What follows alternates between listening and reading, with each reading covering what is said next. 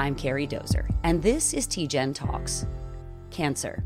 It's the second leading cause of death in the United States. And though advances in genomic medicine continue to make treatments more effective, TGen scientists are digging deeper. On today's podcast, we talk with Dr. Yun Rose Li, a physician researcher who holds a joint appointment between City of Hope and TGen, whose mission is to balance the benefits and side effects of precision cancer treatments. Dr. Li is the recipient of the prestigious NIH Directors Award for Early Independence, a high risk, high reward research program for scientists pushing the boundaries of biomedical science. Dr. Li, it goes without saying, you're a very busy person. Thanks for taking the time to talk to us. Can you tell us about yourself and about your work at TGen and City of Hope? So, I'm a computational biologist, but also a physician scientist. So, I spend about one day a week seeing patients in the clinic. Um, I primarily treat genitourinary cancers, so prostate cancer, bladder cancers, kidney cancers, and so forth. And then the majority of my time I spend running a lab. Uh, my lab is somewhat of an integrated, what I call humid lab nowadays. So there's some component of dry and some component of computational work. And primarily, what we try to do is um, try to understand some very basic aspects of the origins of cancer and uh, how do things like oxidative stress drive both the development of cancer, but also how can we harness the power of oxidative stress to treat cancer in a safe way. Because as a radiation oncologist, we, we use radiation, which is largely X rays, and that X rays the power of x-rays actually is derived from the production of oxidative stress. And this has been a kind of a yin and yang issue uh, for the majority of my training and career a fascinating question right? This idea that it's a double-edged sword that simultaneously we are creating a process through which we can kill cancer cells but that the very same process is also an initiator of cancer and can be very toxic and cause a lot of side effects. So part of my lab is really trying to understand the role of oxidative stress in its um, toxic side effects and its carcinogenesis and sort of the negative side effects and how we can mitigate that. But the other half is really trying to understand, you know, what are the ways to identify the biomarkers of response to oxidative stress and how to make cells or tumors more sensitive to oxidative stress. This isn't the first time math and genetics or math and cancer treatment have um, have coincided on the podcast, at least with people that I've interviewed. Tell me how math, tell me that how that computative part of what you do, how does that factor into treatment of cancer? It's actually a big part, right? Uh, and when we want it to be a bigger part than it is, because at the end of the day, we don't want the treatment of patients to be a catch all, which it still is in many ways, right? The standard of care for the majority of cancers today remains essentially an algorithm. It's kind of a, a tree. You know, patient has this, they're at this stage, these are the things that we do. But we know very well from a lot of data, both on the genetics or genomic side, but also on the clinical side, that people respond very differently to treatments. And this, by response, I mean both the tumor response and also the individual toxicities.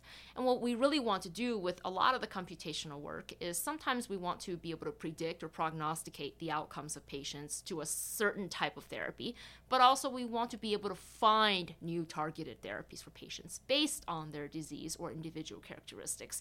For example, some individuals may have a particular type of tumor that is likely to be responding to immunotherapies or a particular type of tumor that is more likely to respond to something called PARP inhibitors, which is a agent that's used in patients who have tumors that, or germline already deficiencies in DNA repair, and they capitalize that, upon that using a specific drug that makes it even worse for the cancer cell.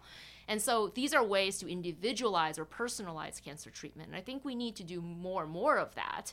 And one of the, the sort of challenges we have in radiation therapy is we don't yet have something like that. And that's one of my passions you know i think this is a career long challenge right? It's not something that i can make an answer to in the next year or even five years or ten years. It's something that you know we strive for as a as a field and a scientist and and clinician is really trying to bring that personalized level of care to the individual patient so that we can use upfront information about the patient's cancer and about his or her individual heritable genetic factors to determine what is the best line of therapy for this patient so that we can identify you know ways to treat patients without causing so much toxicity. As cancer outcomes have gotten better and better overall statistically it seems that patients are living longer which is great. That's that's that's our primary end goal, right? Right. That they don't die of cancer. But now patients are actually facing a lot of side effects and chronic side effects. Some of these can be devastating, life changing, and even can actually shorten their lifespan. And so,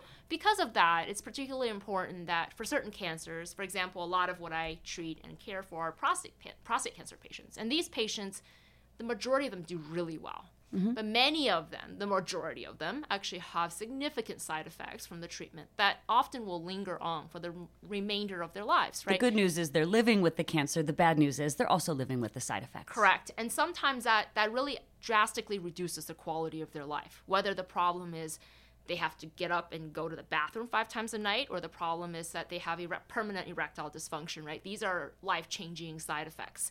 And so, as a physician, you know, I try to think about what what is the best thing for patients and i think the best thing for patients is not just hey we want to slam the cancer and completely kill the cancer but it's also what does that mean for the patient's quality of life right, Right. not and everybody has individual goals too that's another thing to consider as a physician scientist Quality of life about- isn't measured the same by every single patient. Yes, and, and there are many patients for whom say like, if I lose this, I really don't want to live, right? And mm-hmm. and that's really tragic to hear, but also it's it's a truth to that person, right? It's how he or she feels about what's the quality of life they wish to lead. And so it's really important that we we weigh these things when we think about treatment, and that's why in science, as we think more about personalized treatment, we try to shift that balance so that you know we're not going to lose the benefit we have or the efficacy we have in our treatment but actually try to come up with a way to make the treatment less toxic less likely to have these horrible side effects that patients ultimately live with. And i think that's really important because in my clinic i think it's a it's a partnership right between the physician and the patient. As much as i i have that knowledge i am not the patient. And i think the most important part in my job in the clinic is really to educate and that's why i really like my particular job is that you know i get to play an important role in education not only for the scientists and trainees in my own lab but actually for my patients and that's actually why i ended up choosing this particular area of cancer is because that you know patients are generally pretty healthy. Um, their cancers generally have good outcomes. And so it is a real partnership, often for life, you know, that we discuss what are the risks and benefits of side effects, what are the risks of not treating the cancer, and, and how will the, their life play out, and what do they expect to see in their life. And so being able to play a very important role in their decision making process, I think, is a very uh, crucial one for any physician to have a role in. And I really am honored to that my patients trust me to play that role. You mentioned the effects of oxidative stress on cancer patients. What is oxidative stress and what is its negative effect on someone who's been diagnosed with cancer?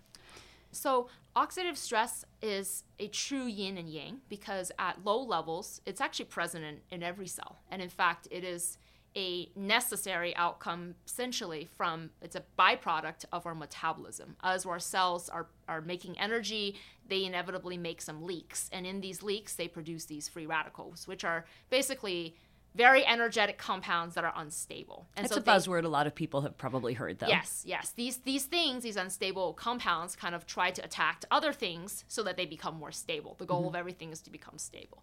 And unfortunately, those other things maybe DNA, maybe other proteins or other fats that are in the body, and these just create. It's a cascade effect. This these free radicals kind of create other unstable molecules, and things actually end up becoming more and more unstable. And as you can imagine, it creates damage in the tissue.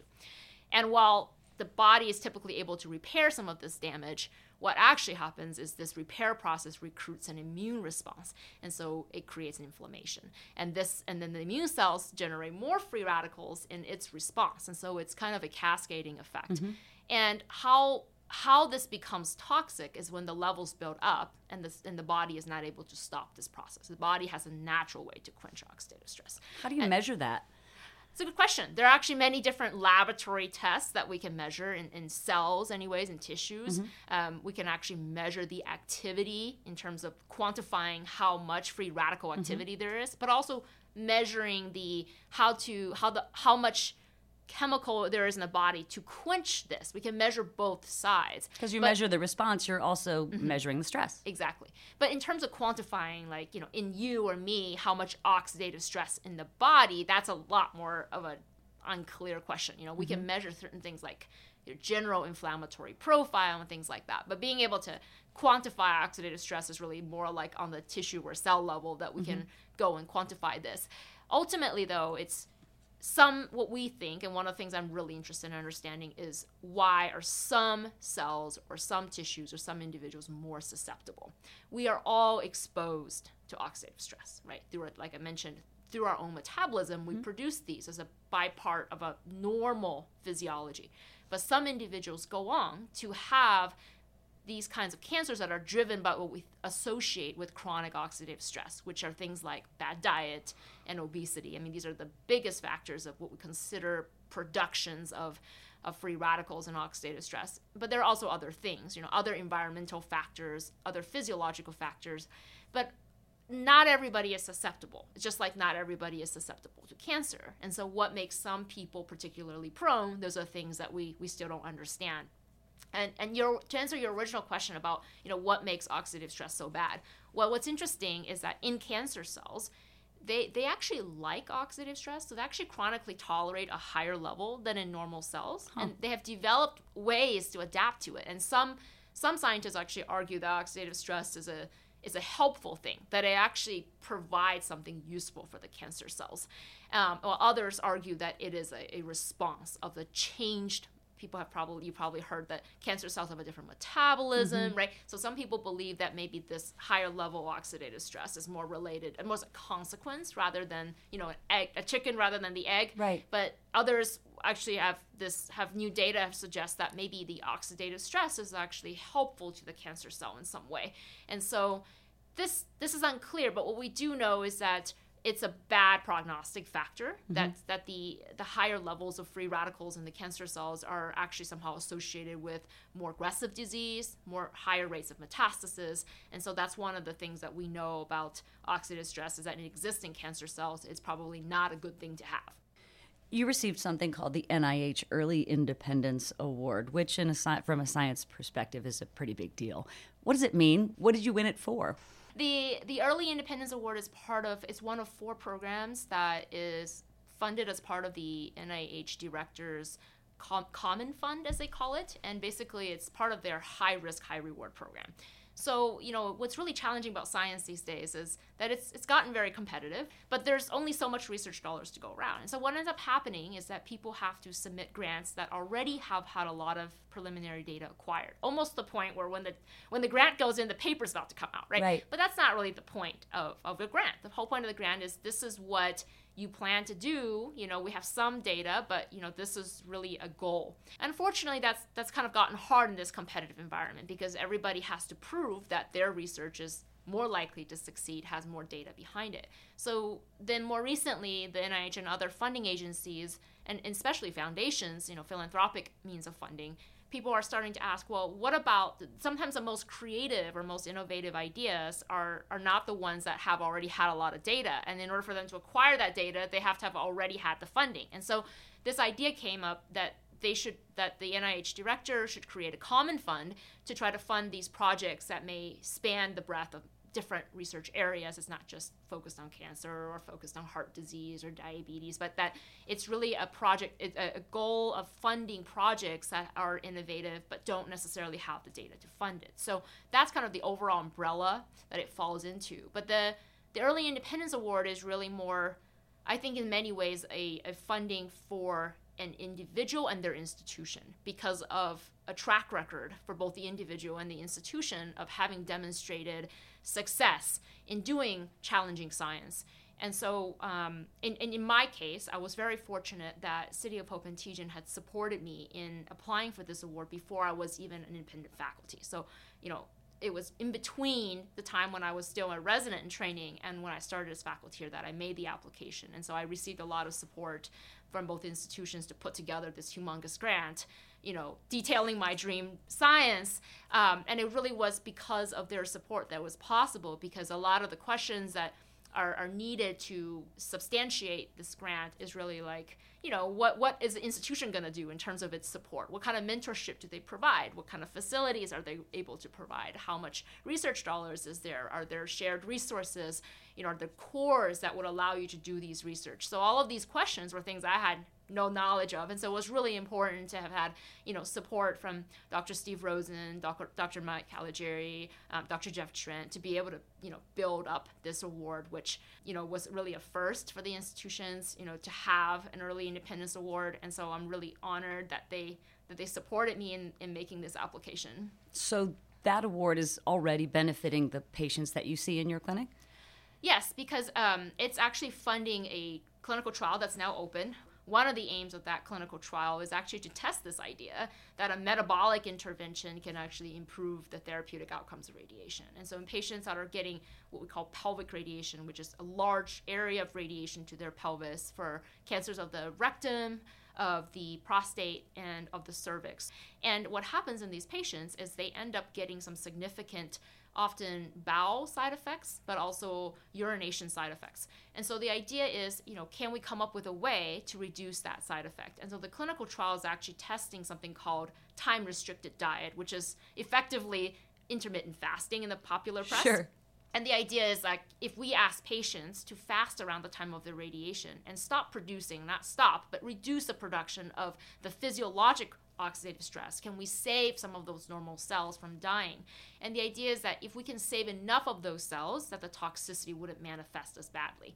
And that's the clinical trial we're trying to do. And so it's an early phase study. Um, we're, we're accruing 60 patients, and patients are going to be randomized to getting this very intensive um, nutritional counseling with app based monitoring versus getting the addition of this intermittent fasting diet during their treatment.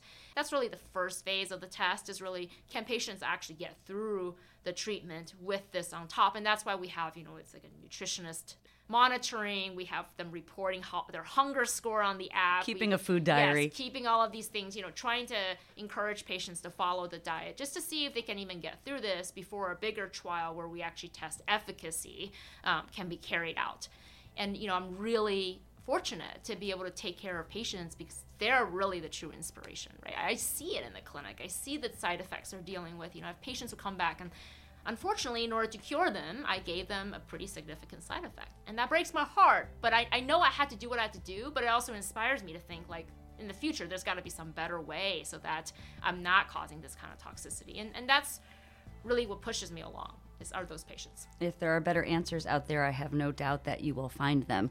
Um, Dr. Li, thanks so much for your time. Really, really good to meet you. Thank you so much. For more on TGen's research, go to tgen.org/news. The Translational Genomics Research Institute, part of City of Hope, is an Arizona-based nonprofit medical research institution dedicated to conducting groundbreaking research with life-changing results. You can find more of these podcasts at tgen.org slash tgentalks, Apple and Spotify, and most podcast platforms. For TGen Talks, I'm Carrie Dozer.